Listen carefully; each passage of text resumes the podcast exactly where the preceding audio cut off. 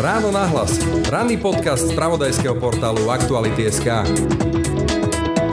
Naozaj máme jednotlivcov a jednotlivé tímy, ktoré dosahujú špičkovú úroveň, aj porovnateľnú vo svete, ale ako celok slovenská veda je niekde na chvoste Európskej únie. Naša decízna sféra vo svojich verbálnych vyjadreniach pripúšťa význam vedy, dokonca deklaruje podporu vedy veľmi výrazným spôsobom, ale tá realita je úplne inde. Proste ako náhle príde na tvorbu rozpočtu, tak sa najľahšie škrtá z vedy, pretože to nemá úplne bezprostredný dopad. Slovo rakovina vyvoláva des. Keď niekto povie, že má rakovinu, tak to okolie smlkne. A zároveň je to fenomén, ktorému sa veda, lekárska veda venuje vedecky už celé 10 ročia. A vlastne aj s takou ľudovou verejnosťou je niečo ako nájsť liek na rakovinu akýmsi svätým grálom medicínskej vedy. No a človek, ktorý sa práve venuje aj tejto oblasti, hľadá ten svätý grál vedy, je experimentálna onkologička, šéfka Biomedicínskeho centra Slovenskej akadémie vied, profesorka Silvia Pastoreková. Dobrý deň. Krásne ste to pomenovali, je to samostatný vesmír, veľmi komplikovaný a do istej miery liek na rakovinu je naše zbožné želanie, ktoré ale nikdy nebude mať jednu podobu. Čiže ten liek má tiež mnoho podôb, ale niečo také ako jeden liek, ktorý by vyliečil všetky typy rakoviny, to naozaj je mýtus. Počúvate Ráno nahlas, pekný deň a pokoj v duši praje Braňo Dobšinský. Začiatok tohto podcastu venujeme tým, ktorí sú na začiatku svojho podnikania. Naštartujte svoj biznis výhodným balíkom produktov a služieb od ČSOB. S našou pomocou si vyskladáte to, čo najlepšie pomôže rozbehnúť vašu novú prevádzku alebo e-shop. Ušetrené financie tak môžete venovať do svojho vysnívaného biznisu. A to sa dobre počúva. ČSOB. Pre vás osobne. Počúvate podcast Ráno nahlas.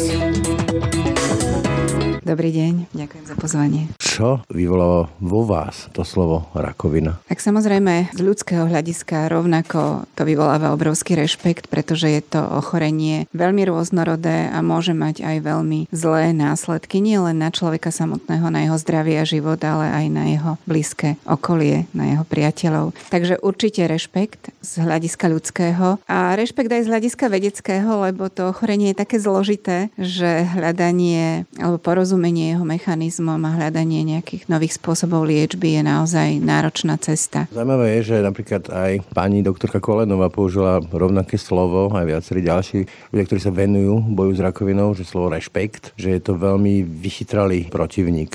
Keď sa vrátim k tomu, že liek na rakovinu, ako to správne som pochopil, tak to rakovina je akýsi samostatný vesmír, že je to u každého človeka iné, sú rôzne typy, leukémia a neviem čo všetko možné. Je teda niečo ako liek na rakovinu, že by sa vynašiel nejaká tabletka, tá sa podá a je po rakovine mýtom? Krásne ste to pomenovali, je to samostatný vesmír, veľmi komplikovaný a do istej miery liek na rakovinu je naše zbožné želanie, ktoré ale nikdy nebude mať jednu podobu. Samozrejme, tých liekov na rakovinu je veľké spektrum. Podávajú sa pri rôznych ochoreniach rôzne spôsoby liečby, rôzne lieky. Niekedy to ani nie sú len tabletky, niekedy je to úplne iná forma, chirurgická liečba alebo liečba pomocou infúzie chemoterapeutickými látkami. Čiže ten liek má tiež mnoho podôb, ale niečo také ako jeden liek, ktorý by vyliečil všetky typy rakoviny, to naozaj je mýtus. A ani niečo také, že nájde sa nejaký spôsoby liečby rakoviny, ako toho fenoménu hovorím, a veda by si odfajkla, tak teraz máme rakovinu zmáknutú? Obávam sa, že toto sa nestane, aj keď naozaj v ostatných dekádach sa urobil obrovský pokrok v liečbe rakoviny, takže mnohé typy ochorení nádorových, ktoré neboli liečiteľné, sa stali akoby chronickými chorobami, s ktorými sa dá žiť. Ale asi tú fajku na konci, že teda máme to za sebou, si nikdy neurobíme. Súvisí to jednak s tým, že v dnešnej civilizácii sa ľudia dožívajú vyššieho veku a naozaj rakovina je ochorenie, ktoré súvisí aj s hromadením chýb v kontrole mechanizmov živého. Oslabovanie imunity? Môže to byť oslabovanie imunity, môžu to byť genetické poruchy, napríklad nejaké mutácie, môžu to byť straty kontrolných mechanizmov nad koncovými oblastiami chromozómov, ktoré udržiavajú organizmus v správnej forme. Čiže je tam veľmi veľa mechanizmov, ktoré môžu prispieť k vzniku rakoviny. A čím dlhšie budeme žiť, tým asi viacej budeme vlastne vystavení jednak vonkajšiemu prostrediu, ktoré momentálne vieme, že nie je úplne ideálne, že sa mení, že je proste množstvo priemyslu, že sme vystavení mnohým stresovým situáciám. Čiže s vekom sa takéto ako keby negatívne faktory nabaľujú a môžu potom viesť k rakovine. Na druhej strane dnešná veda už odhalila množstvo spôsobov skorej diagnostiky, takže to zase prispieva k tomu, že tá rakovina sa odhaľuje skôr a tým sa aj zvyšujú šance na liečbu. Hovoríte ten obrovský pokrok medicínskej vedy, čiže v dnešnej dobe už, keď mi lekár povie, máte rakovinu, nie je to, že fatálny rozsudok smrti? U mnohých nádorových ochorení to nie je rozsudkom smrti, naozaj sa dá urobiť veľa v liečbe, ale sú typy rakoviny, kde tá prognoza je stále zlá, napríklad nádory mozgu. Sú takým typickým príkladom, alebo nádory pankreasu, kde to prežívanie alebo úspešná liečba je veľmi, veľmi nízka a neexistujú momentálne štandardné liečby, spôsoby liečby, ktoré by k tomu nejak prispeli. Hovoríme tu, že liečba, ale ak som to správne pochopil, z rakoviny sa nedá vyliečiť, že keď niekto má rakovinu alebo dostane rakovinu, alebo to si ešte vyjasníme, čo to vlastne znamená a príde nejaká že remisia, to znamená, že ustúpi to, tak tá rakovina v tom niekde stále spí, takto? U mnohých ľudí sa nikdy po úspešnej liečbe nemusí prejaviť, ale stáva sa aj to, že dochádza k znovu prejaveniu ochorenia z rôznych dôvodov. Buď, pri liečbe ostali nejaké spiace bunky, tak ako ste to povedali, v organizme, ktoré sa môžu počase po nejakom podnete prebudiť. Alebo niekedy aj sekundárnym následkom, povedzme, chemoterapie alebo radioterapie môžu byť aj iné typy nádorov. Čiže túto situáciu nemožno pomenovať jednoduchým spôsobom. Naozaj u každého človeka, u každého jedinca má iné prejavy, iný priebeh, ktorý súvisí s jeho genetickým podkladom, s imunitným systémom. Keby každý máme nejakú svoju vlastnú rakovinu? U každého sa tá rakovina prejavuje inak. Samozrejme existujú spoločné rysy, napríklad nádorov prsníka, ktorých je niekoľko rôznych subtypov. A sú tam niektoré spoločné charakteristiky, na základe ktorých sa tieto nádory vedia odhaliť, diagnostikovať a vlastne na základe ktorých sa potom zvažuje spôsob liečby. Ale naozaj tie prejavy u každého človeka sú veľmi individuálne, súvisia vlastne s jeho stavom jeho organizmu, spôsobom jeho života. No to sa práve chcem spýtať, že to je také moderný kúl, dokonca až také, že životospráva, veľa cvičiť, veľa pohybu, jesť zdravo a tak ďalej. Toto platí aj na rakovinu, lebo naozaj vidíme, že sú ľudia, ktorí cvičili, zdravo sa stravovali a majú ju. Sú takí, ktorí pili, fajčili, nemajú ju. Tak je preukázateľné naozaj na základe údajov dostupných v medicíne, že životný štýl hrá veľkú úlohu v prevencii rakoviny. Hovorí sa o tom z rôznych zdrojov, že 30 až 50% nádorových ochorení je preventabilných zdravým životným štýlom, ale samozrejme zase človek, ktorý možno necvičí toľko a možno má aj iné stravovacie návyky, ale má veľmi dobré genetické základy, má veľmi dobrú imunitu. Tam hrá, rolu tá genetika, to znamená, že v rodine amnézie tam je, tak je to akoby výrazný faktor. Hrá to úlohu, sú typy rakoviny, ktoré majú naozaj genetický podklad, kde väčšinou sa prejavujú už v mladom veku a väčšinou súvisia s anamnézou rodinnou. Tá genetika tam hrá do istej miery úlohu aj u takých ochorení, kde to nemusí byť proste daná mutácia génu, ale je tam predispozícia pre daný typ rakoviny. Takže neviem to vyjadriť úplne presne percentuálne, ale genetika zohráva určite úlohu. Preto sa stáva, že niektorí ľudia môžu mať aj zdravý životný štýl napriek tomu. Proste to ochorenie sa u nich prejaví.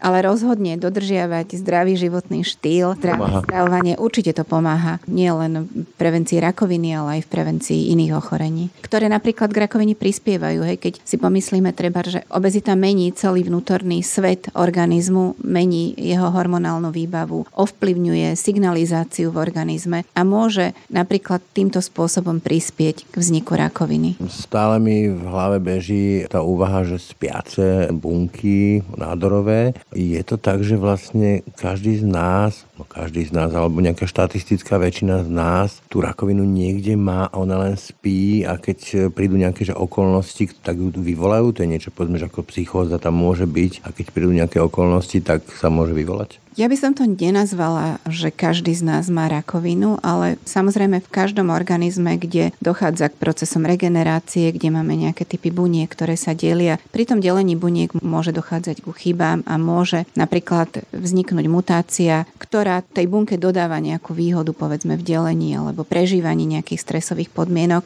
Takáto bunka sa môže v organizme vyskytovať, ale nemusí z nej vzniknúť rakovina. Čiže u každého z nás počas života dochádza ku chybám. Sme biologické systémy, živé systémy a tam sa chyby pripúšťajú. Väčšina z nás má ale aj opravné mechanizmy, či už na úrovni bunky, alebo na úrovni imunity, ktoré tieto bunky odstraňujú. Takže môže to tak byť, že každý z nás má bunky, ale nie každý z nás v sebe nesie rakovinu. To by som určite tak nepovedala. Čiže rakovina je chyba v systéme? Je to nejaký evolučný omyl? Je to do istej miery chyba v systéme, možno to aj tak prenesene nazvať. Neviem, či je to evolučný omyl. Je to vlastne dôsledok dlhého života, nejakých chýb v organizme.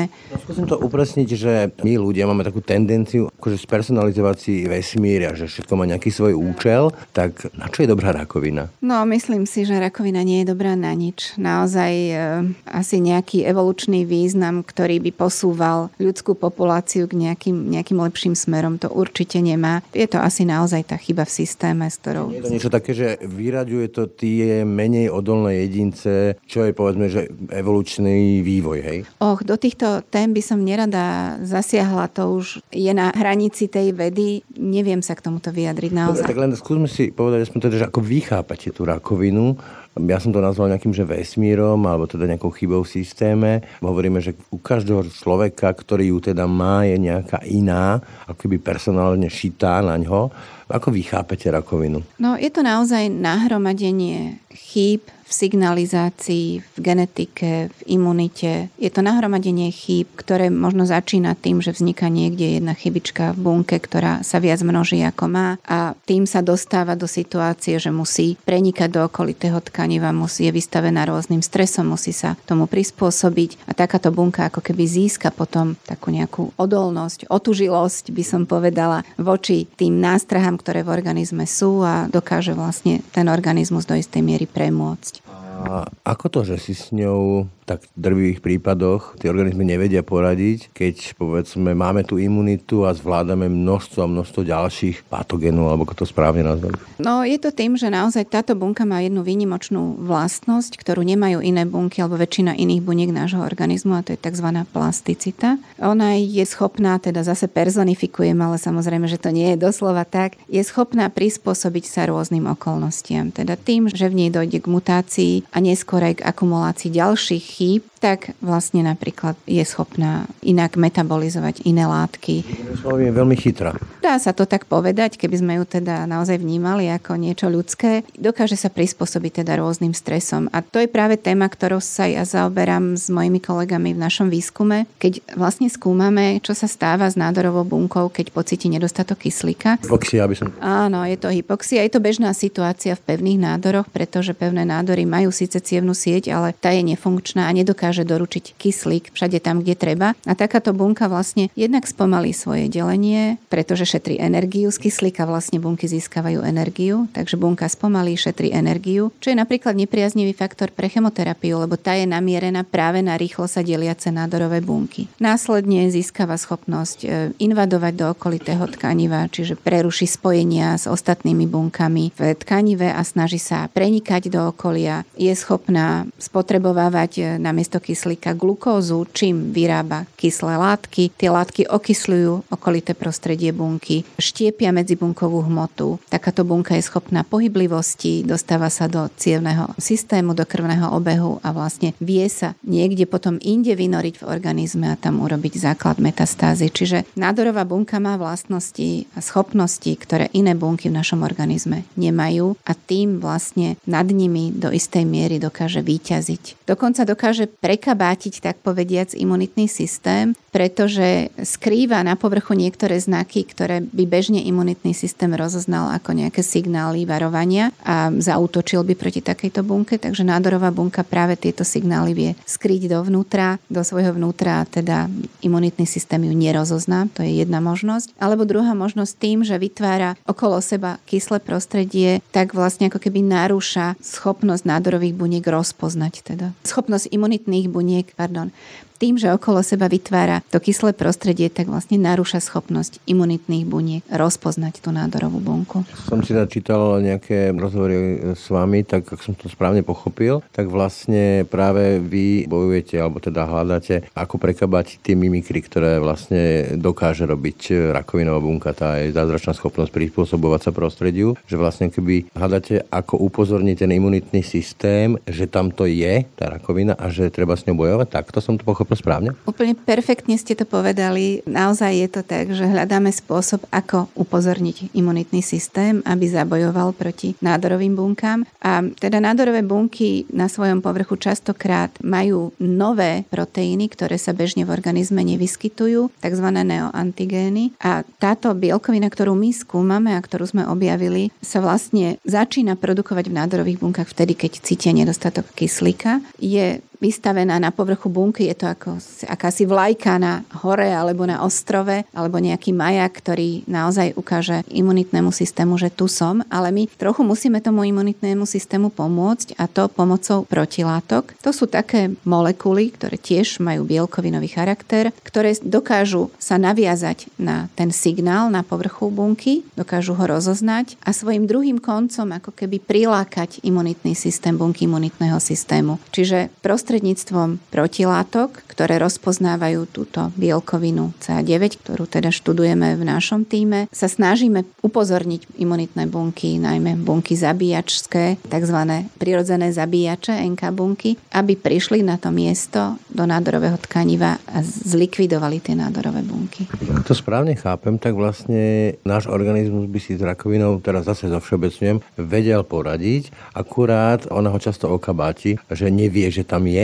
a už je potom neskoro. Tak nejak by sa to dalo povedať, áno, že naozaj teda je tam tá bariéra, že imunitný systém nedokáže rozpoznať. Častokrát možno aj rozpozná, ale zase existujú signály, ktoré zablokujú aktivitu toho imunitného systému voči nádorovej bunke. Čiže samozrejme dnešná liečba nie je už len o tom, že sa namierí voči jednej vlastnosti tej nádorovej bunky, ale ukazuje sa, že bude veľmi dôležité kombinovať ako keby tie stratégie, ako vlastne imunitný systém nasmerovať. Čiže jednak zablokovať tú schopnosť nádorovej bunky skryť sa pred imunitným systémom alebo zastaviť imunitný systém. A druhá je nasmerovať presne, upozorniť ten imunitný systém, že tu treba zabojovať prospech organizmu. Keby rakovina nebola takým vrahom, tak by ju človek až obdivoval, že aké je to chytré, vymyslené a kreatívne. Vie nás niečomu naučiť? Všetky tie mechanizmy, ktoré ona dokáže používať? Určite pri výskume rakoviny sa objavilo množstvo mechanizmov, ktoré sú užitočné pre celkové pochopenie fungovania živého systému alebo živých organizmov a sú dôležité aj pre pochopenie princípov iných ochorení, ktoré majú trochu iný charakter, ale mnohé z tých dráh naozaj môžu byť buď podobné alebo protichodné. Napríklad pri štúdiu bunkovej smrti sa ukázalo, že práve rakovinové bunky majú schopnosť potlačať signalizáciu alebo signály, ktoré spúšťajú bunkovú smrť, ale naopak máme ochorenia, napríklad ochorenia, ktoré sú autoimunitné, kde táto bunková smrť je ako keby premrštená, že umierajú aj tie bunky, ktoré by nemuseli a ktoré organizmus potrebuje. Čiže vlastne pri štúdiu bunkovej smrti v nádorovom procese sa pochopili aj princípy toho, prečo táto bunková smrť je príliš rozsiahla pri iných ochoreniach, ako sú napríklad autoimunitné. Takže áno, rakovina nás veľa učí o tom, ako prebiehajú životné funkcie v našom organizme a učí nás aj, ako vlastne opak toho, čo sa deje v rakovinovej bunke, môže poškodzovať organizmus pri iných ochoreniach. Vrátim k tomu vášmu objavu. Aký časový horizont si vieme vôbec predstaviť? Robíte na tom nejaký čas, až kým sa ukáže, že toto je tá správna cesta? Vždy mi napadá taký ten príklad toho Cimrmana, ktorý fúkaním tabakového dymu do vody zistil, že takto zlato nevzniká. Ako to je u vás, že zistíte, že naozaj toto je tá cesta, ktorá niekam vedie? Je to veľmi závislé od typu typu výskumu a od toho, čím sa človek zaoberá. Konkrétne v našom prípade vlastne objav tejto bielkoviny CA9 môžeme datovať niekedy do začiatku 90. rokov minulého storočia, keď vlastne ja som bola študentkou doktora Jana Závadu, ktorý vtedy pôsobil na virologickom ústave v Bratislave, momentálne pracuje v Prahe a dostala som za úlohu pripraviť protilátky voči neznámemu vírusu. Tieto protilátky som pripravila, ale jedna z nich sa správala úplne neštandardne, takže keď sme sa aj začali venovať, zistili sme, že nevidí vírus, ale vidí niečo na nádorových bunkách, čo nie je prítomné na zdravých bunkách. Tento výskum sa začal, môj manžel Jaromír sa potom pustil do hľadania genetickej informácie tejto bielkoviny, aby sme pochopili jej podstatu, čo sa mu podarilo veľmi rýchlo, ale do konca minulého storočia, do toho roku 2000, vlastne sme nazbierali také základné údaje o povahe tej bielkoviny, čo asi robí, ale práve na prelome tisícročí prišiel prelom aj v našej téme, keď sa do výskumu pustili aj naši oxfordskí kolegovia, Peter Ratcliffe, nositeľ Nobelovej ceny za hypoxiu, profesor Adrian Harris, profesor Patrick Maxwell, ktorí boli už vtedy v oblasti hypoxie doma, tak povediac, a rozpoznali, že táto bielkovina má v svojich regulačných elementoch svojho génu práve niečo, čo by mohlo odpovedať na hypoxiu. To bol naozaj prelomový moment, ktorý prilákal pozornosť celej komunity a potom sa začal naozaj veľmi rozsiahly výskum výskytu tejto bielkoviny v rôznych typoch nádoroch, jej korelácia povedzme s prognózou ochorenia, s úspešnosťou liečby rôznych typov rakoviny. Keďže hypoxia je všeobecný fenomén vyskytujúci sa v rôznych typoch rakoviny, tak aj toto je biomarkerom rôznych typov hypoxických nádorov, ktoré majú agresívne vlastnosti. Takže vidíte, sme v roku 2022, medzi tým prebiehal výskum holandskej skupiny a nemeckej skupiny. To sú 3 desaťročia v zásade. To je taká tá logická otázka laika, že no a kedy z toho bude nejaký liek? Liečba. No, k tomu som sa chcela priblížiť, že medzičasom v Holandsku pripravili protilátku, ktorú už aj skúšali v klinickom skúšaní pri liečbe nádorov obličiek. Neskôr zistili, že je zameraná voči tej istej bielkovine, ktorú sme my objavili. Klinické skúšky v zásade dopadli veľmi úspešne s tým, že sa zistilo, že takáto liečba dokáže predĺžiť prežívanie pacienta takmer o 2 roky, čo je naozaj unikát. Ale niektoré atribúty toho klinického skúšania neboli dobre nastavené, takže nakoniec sa zastavilo. No a teraz vlastne nastáva naša doba. My máme protilátky, ktoré sú oveľa lepšie, než bola tá holandská, majú lepšie vlastnosti a práve môj manžel sa momentálne zaoberá vývojom liekov na báze týchto protilátok, hľadá investorov, keďže výroba takéhoto biologického liečiva je naozaj náročná nielen technologicky, ale aj finančne a časovo. Takže ešte pár rokov musíme počkať. Samozrejme, pri vývoji liečby proti rakovine je veľmi dôležité, aby prebehli klinické skúšania. To trvá niekoľko rokov, čiže sme v tej fáze pred tou liečbou. Komunikuje sa už s Európskou medicínskou agentúrou, ako vlastne takúto liečbu nastaviť, ako tieto skúšania nastaviť. Ale teda bez nejakých investícií do tohto procesu nebudeme vedieť pokročiť.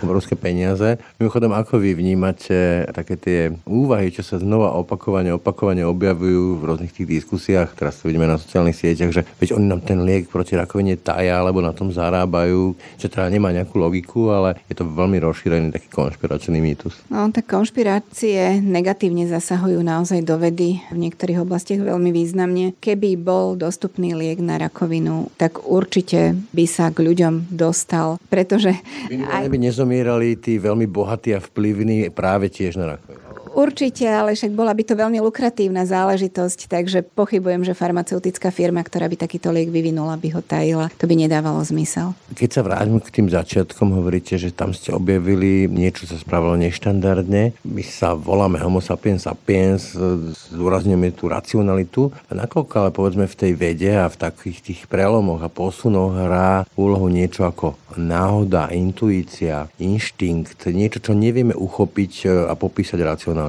Určite to zohráva významnú úlohu. Angličania majú na to taký pekné slovo serendipity. Hovorí sa, že to je vlastne jedno z 10 najťažšie preložiteľných slov z angličtiny. Ale v sebe skrýva naozaj nielen šťastnú náhodu, lebo samozrejme pri výskume sa občas vyskytne jav, ktorý nečakáme, neočakávame.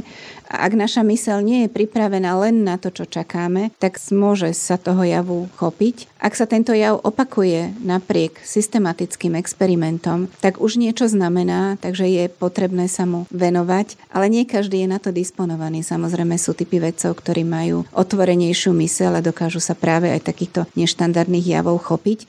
A tam už naozaj zohráva úlohu aj tá intuícia, aj tá trpezlivosť, aj to nadšenie.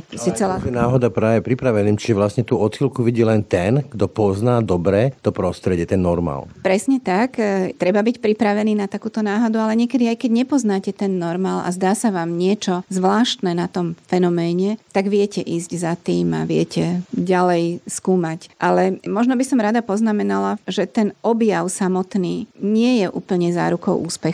Aj keď v prvom momente vykriknete heureka, že zistil som, našiel som niečo nové, ak ho vedec alebo jeho tím, dnes už naozaj jeho tím, nedokáže tento objav rozvinúť do podoby, ktorá je uchopiteľná a pochopiteľná jednak pre vedeckú komunitu, jednak pre verejnosť, tak taký objav vlastne zostane niekde na tom začiatku a nemá veľký impact, povedzme, na spoločenský rozvoj alebo na nejaké praktické možnosti využitia tohto objavu. Takže nie len samotný objav, ale aj vytrvalosť v tom pretaviť ten objav na vec, ktorá má širší zmysel, je naozaj veľmi, veľmi dôležité. A zase fascinuje, okrem iného, na tomto aj tá medzinárodnosť, že vlastne žiadne svojstojné skúmanie nejakého takéhoto fenoménu neexistuje, že tá globalizácia v prípade vedy je úžasne posúva tú vedu. To je veľmi významná skutočnosť a bez medzinárodnej spolupráce by naozaj žiadny objav nenadobudol význam. V našom konkrétnom prípade sme mali obrovské šťastie, že naša téma alebo náš výskum zaujal množstvo tímov v zahraničí. Mali sme veľmi a stále máme veľmi rozsiahlu medzinárodnú spoluprácu. Boli sme členmi dvoch veľkých európskych konzorcií venujúcich sa hypoxii, kde práve teda naozaj tých najšpičkovejší vedci z celého sveta boli prítomní, mali sme možnosť sa s nimi pravidelne stretávať, komunikovať. Chodili sme na konferencie. Oni chodili na konferencie k nám, napríklad Peter Ratcliffe niekoľkokrát bol v Smoleniciach prednášať na konferenciu, ktorú sme organizovali my, čo nie je úplne bežné, že by takéto významné osobnosti vlastne tak flexibilne chodili aj na malé konferencie. Takže tomuto pripisujem obrovský význam, veľmi nás to posunulo vpred, veľmi nám to dodalo sebadôveru v tom, čo robíme a malo to aj obrovský vplyv na to, že sme dokázali publikovať kvalitné práce v dobrých časopisoch, že sme boli vnímaní ako autorita v tejto oblasti a prejavilo sa to teda aj v ohlasoch na tieto práce. Takže áno, medzinárodná spolupráca je mimoriadne významná vo vede. V akom stave je slovenská veda, čo sa týka nejakého svetového porovnania? Lebo na jednej strane máme tu naozaj špičkových ľudí, však vy ste jeden z nich. Máme tu aj mimoriadne šikovných mladých študentov, ktorí sú rozcestovaní a pracujú všade možné po svete. Na druhej strane ale, keď si pozrieme tabuľku výdavkov na vedu a výskum, tak to je proste, nie sme úplne že na chvoste dramaticky a celé roky. Keď sa povie v tých vyšších politických kruhoch, že veda, tak to je také, že urobte nám do mesiaca toto a toto, čo funguje, čiže proste aplikovaný výskum a základný výskum, tak ako povedzme v Nemecku, že celé dlhé roky, ako vy pracujete a nemá to ten impact priamy, to je fenomén, ktorý sa tu vôbec nechápe. Kde sa my nachádzame v rámci tej svetovej vedy? No, toto je taká trpká téma pre mňa, pretože naozaj máme jednotlivcov a jednotlivé tímy, ktoré dosahujú špičkovú úroveň, aj porovnať vo svete, ale ako celok slovenská veda je niekde na chvoste Európskej únie. Keby sme to porovnali, povedzme, ako v prípade univerzít, že nie sme ani v tej prvej 500? Myslím si, že nie sme ani v prvej 500, hoci ja teda tieto rankingy veľmi neuznávam, pretože sú založené na kvantitatívnych parametroch a tie by mali čo najskôr z hodnotenia vedy vymiznúť. Ale naozaj sa nachádzame na chvoste jednak možno produkciou tých špičkových vedeckých výsledkov, ale hlavne na chvoste záujmu spoločnosti, možno nie ako takej spoločnosti, ale teda tých, ktorí rozhodujú o tom, kde tá naša veda má byť. Je to stále opakovaná téma, teda bez nejakého výsledku, ale naozaj financovanie vedy na Slovensku je podpriemerné. My sme niekde na úrovni 36% priemeru Európskej únie a je veľmi nerad iracionálne, nesystémové. Máme vlastne na Slovensku iba dve výskumné agentúry, ktoré podporujú vedu. Je to APVV, ktoré veľmi systematicky podporuje vedu. Výskumná agentúra, kde je množstvo byrokratických bariér a problémov, ktoré sťažujú vedecký výskum a využitie treba štrukturálnych fondov vo vede. A hlavne problém je v tom, že naozaj my ako vedci v tie financie potrebujeme, ak chceme robiť kvalitný výskum v oblasti biomedicíny, napríklad na technologické vybavenie modernými prístrojmi, ktoré dokážu analyzovať genóm, dokážu analyzovať proteíny alebo bielkoviny v bunkách, dokážu analyzovať signalizačné dráhy. Ale ja som zase počula aj také, že od samotných vedcov, že ono sa to potom aj nakúpi, ale už s tým nemá kto pracovať, lebo to najlepšie odišlo preč. Aj to je problém, ale problém je, že aj keď neodišli, práve problém je v tom, že tá infraštruktúra sa častokrát ani nenakúpi. Slovensko je rozdelené na dve zóny. Jedna zóna je mimo Bratislavy, kde sa môže nakupovať čokoľvek je treba. Naozaj tie pracoviska mimo bratislavské sú veľmi dobre vybavené. Tam možno pociťujú skôr ten problém tých kapacít. V Bratislave sú sústredené vedecké kapacity, ale Bratislava napríklad nemôže kúpiť zo štrukturálnych fondov žiadny prístroj. A potom sa dostávame do situácie, že máme skvelú myšlienku, vieme ju rozvinúť, máme výborný nápad, dobrý článok, urobíme analýzy na starších prístrojoch a z redakcie nám povedia, viete, to je už starší prístroj, starší software, to my takéto práce už neberieme. Čiže to nás vlastne diskvalifikuje jednak v záujme zahraničia o spoluprácu s nami, jednak možnosti publikovať v tých najlepších časopisoch. A je pravda, že veľa ľudí aj odchádza presne z týchto dôvodov, že vlastne majú skvelé myšlienky, sú ochotní, značení, motivovaní, ale nevedia sa uplatniť. Tak, zmysel toho, čo vlastne robí. Ako v zahraničí. Prečo je to podľa vás takto? Ja mám rád vetu Miša Havrana, že ak odídu jednotkári, dvojkári a trojkári, tak nám budú vládnuť štvorkári, že ako keby toto už bolo nad obzorom tých kľúčových vládnúcich elít. Chápať, že povedzme základný výskum neznamená, že o pol roka tu máme, ja neviem, lietavce auto alebo čokoľvek mi napadne, čo bude fungovať, ale je to niečo, čo nám môže priniesť, ešte sami netušíme presne čo, alebo je to dobré vedieť. Určite základný výskum je nevyhnutný, myslím si, že všetky vyspelé krajiny toto chápu a všetky vyspelé krajiny základný výskum podporujú. Naša decízna sféra vo svojich verbálnych vyjadreniach pripúšťa význam vedy, dokonca deklaruje podporu vedy veľmi výrazným spôsobom, ale tá realita je úplne inde. Proste ako náhle príde na tvorbu rozpočtu, tak sa najľahšie škrtá z vedy, pretože to nemá úplne bezprostredný dopad. To mi napadlo presne, že to je také, že keď sa dá prestrhnúť páska na diaľnici alebo odhaliť tam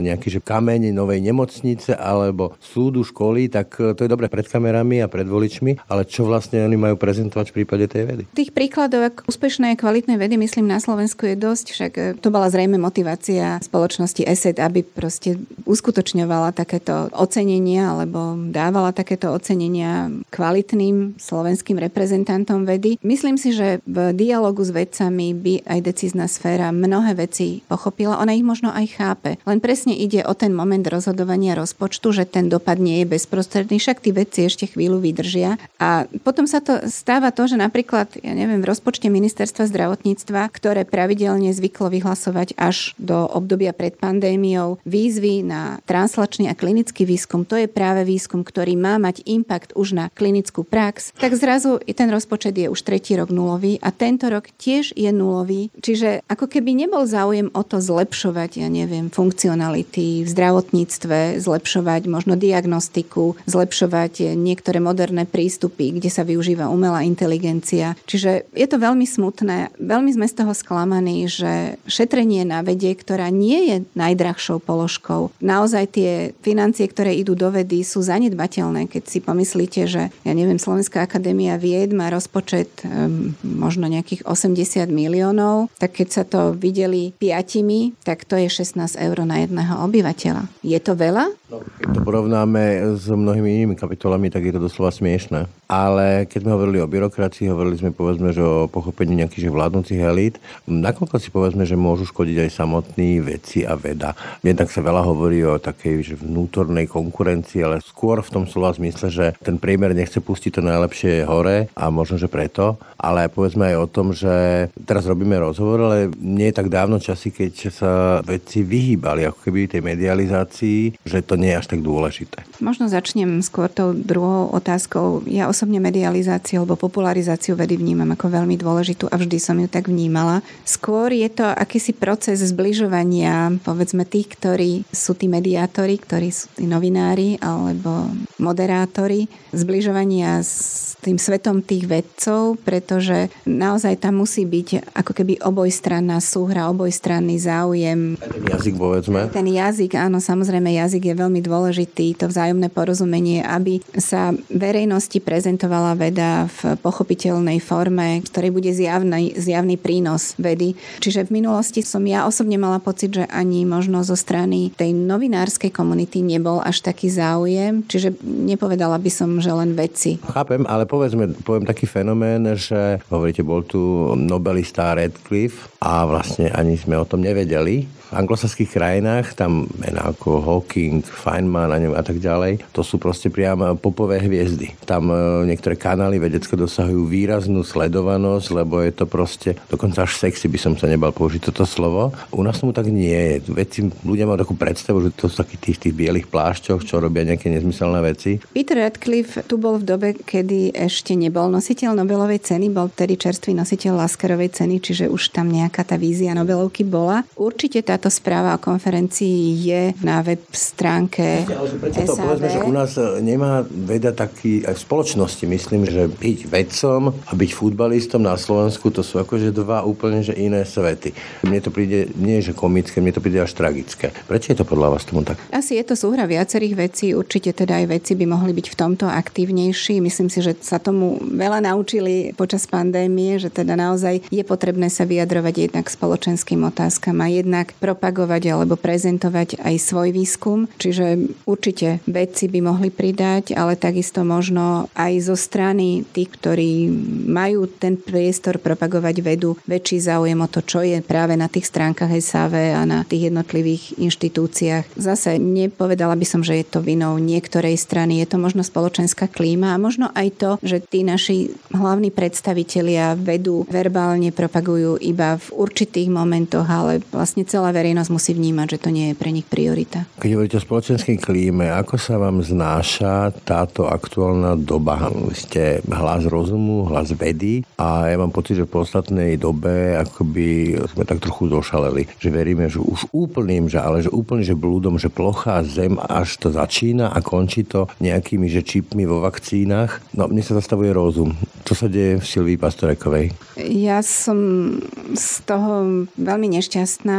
Ani neviem, akým spôsobom vlastne je možné voči tomuto bojovať, okrem toho, že sa teraz treba rozprávam s vami alebo s inými novinármi, akým spôsobom vlastne tento fenomén zvládať. Čo to podľa vás deje, že kedysi ľudia mali takú nejakú až posvetnú úctu, lekár, sudca, vedec, už nehovorím učiteľ. Dneska zapnem Google, viem viac ako nositeľ pomaly Nobelovej ceny. Je to určitá kríza autorít, ktorá možno súvisí aj s rozvojom sociálnych sietí. Sociálne siete iste priniesli do života veľa dobrého, umožňujú ľahšiu komunikáciu medzi ľuďmi, ktorí nemajú, povedzme, šancu sa priamo stretávať, ale myslím si, že z môjho pohľadu teda priniesli oveľa viac zlého, práve preto, že sa na nich presadzujú hlasy, ktoré by v bežnej spoločnosti za starších čias nemali toľko priestoru. Presadzujú sa spôsobom, ktorý ich ako keby zrovnoprávňuje s kvalifikovanými hlasmi a to je napríklad jeden z dôvodov, pre ktorých ja na sociálnych sieťach vôbec nie som ani ich nejakým spôsobom nevyužívam, pretože akoby sme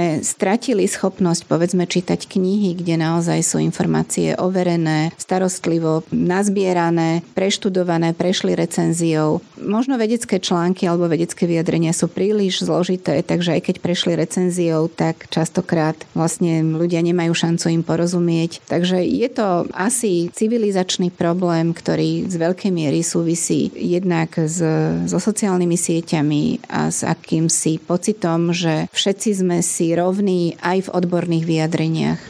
To povedal, že možno je to taká zvláštna predstava o demokracii, že každý hlas má rovnakú váhu, ale vo vede asi demokracia nefunguje. Tak vo vede funguje akademická sloboda vo vyjadrovaní, ale tá má samozrejme k sebe aj tú druhú stranu, ktorou je tá obrovská zodpovednosť a kvalifikovanosť. Áno, odbornosť samozrejme je úplne bazálny predpoklad. Čiže nehlasuje proste, že každý hlas má rovnakú váhu, ale musíš to vedieť podložiť a čím viac toho vieš podložiť, tak tým tvoj hlas má väčšiu váhu. Áno, je to tak, ale musím pripustiť, že aj v dnešnej vede práve prostredníctvom obrovského boomu rôznych digitálnych médií sa dostávajú aj určité práce, ktoré nie sú povedzme recenzované tak kvalitne a možno práve takéto práce, ktoré nie sú tak kvalitne recenzované, potom dávajú ako keby tú silu alebo tie argumenty práve tým, ktorí šíria teda rôzne konšpiračné teórie alebo rôzne blúdy. Na záver, ako vyzerá deň vedca, lebo na jednej strane je to naozaj veľa tej mravčej práce, je to trpezlivosť,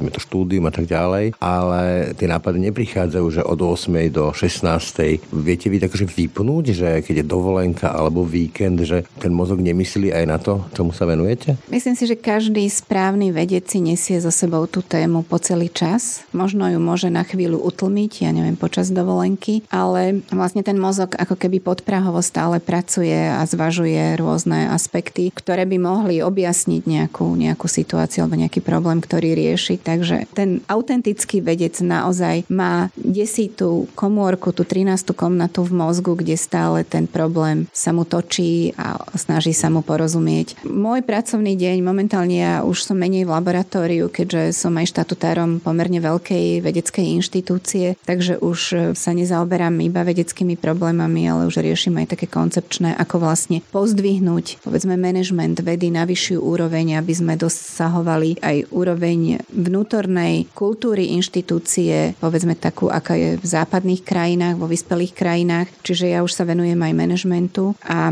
väčšinou teda komunikujem s kolegami, s kolegyňami v priebehu dňa, riešim rôzne problémy, ktoré prichádzajú aj z vonkajšieho prostredia a potom večer je ten môj taký osobný priestor medzi 8. a 12., kedy sa zaoberám aj písaním nejakých vedeckých, čiastočne vedeckých, čiastočne mailov, ale to je ten priestor a častokrát sa budím nad ránom práve na to, že vtedy mi ako keby prebleskne nejaká myšlienka. Úplne na záver, často sa mi stalo, že ľudia, ktorí sa venujú odborne boju s rakovinou, tak je v tom nejaký osobný motív. Bol tam u vás osobný motív? Určite bol. Mne na rakovinu zomrel ocko, keď som práve končila vysokú školu. Bolo to pre mňa, ako pre každého človeka, keď mu zomrie blízky, veľmi ťažké. Bol to vzácny človek, veľmi vzdelaný, venoval sa histórii, astronómii, veľmi veľa mi dal, najmä svojim duševným pokojom a takou vyrovnanosťou. Takže pre mňa to bola obrovská strata a bola to tiež jedna z motivácií venovať sa tejto téme. V podstate po celý život si to nejak tak nesiem so sebou. Ako profesorka Silvia Pastoreková, ďakujem za rozhovor. Ďakujem veľmi pekne za pozvanie. Ráno nahlas. Ranný podcast z pravodajského portálu Aktuality.sk. No a to už je z dnešného rána nahlas skutočne všetko. Pekný deň a pokoj v duši praje Braňo Dobšinský. Všetky podcasty z spravodajského portálu Aktuality.sk nájdete na Spotify a v ďalších podcastových aplikáciách.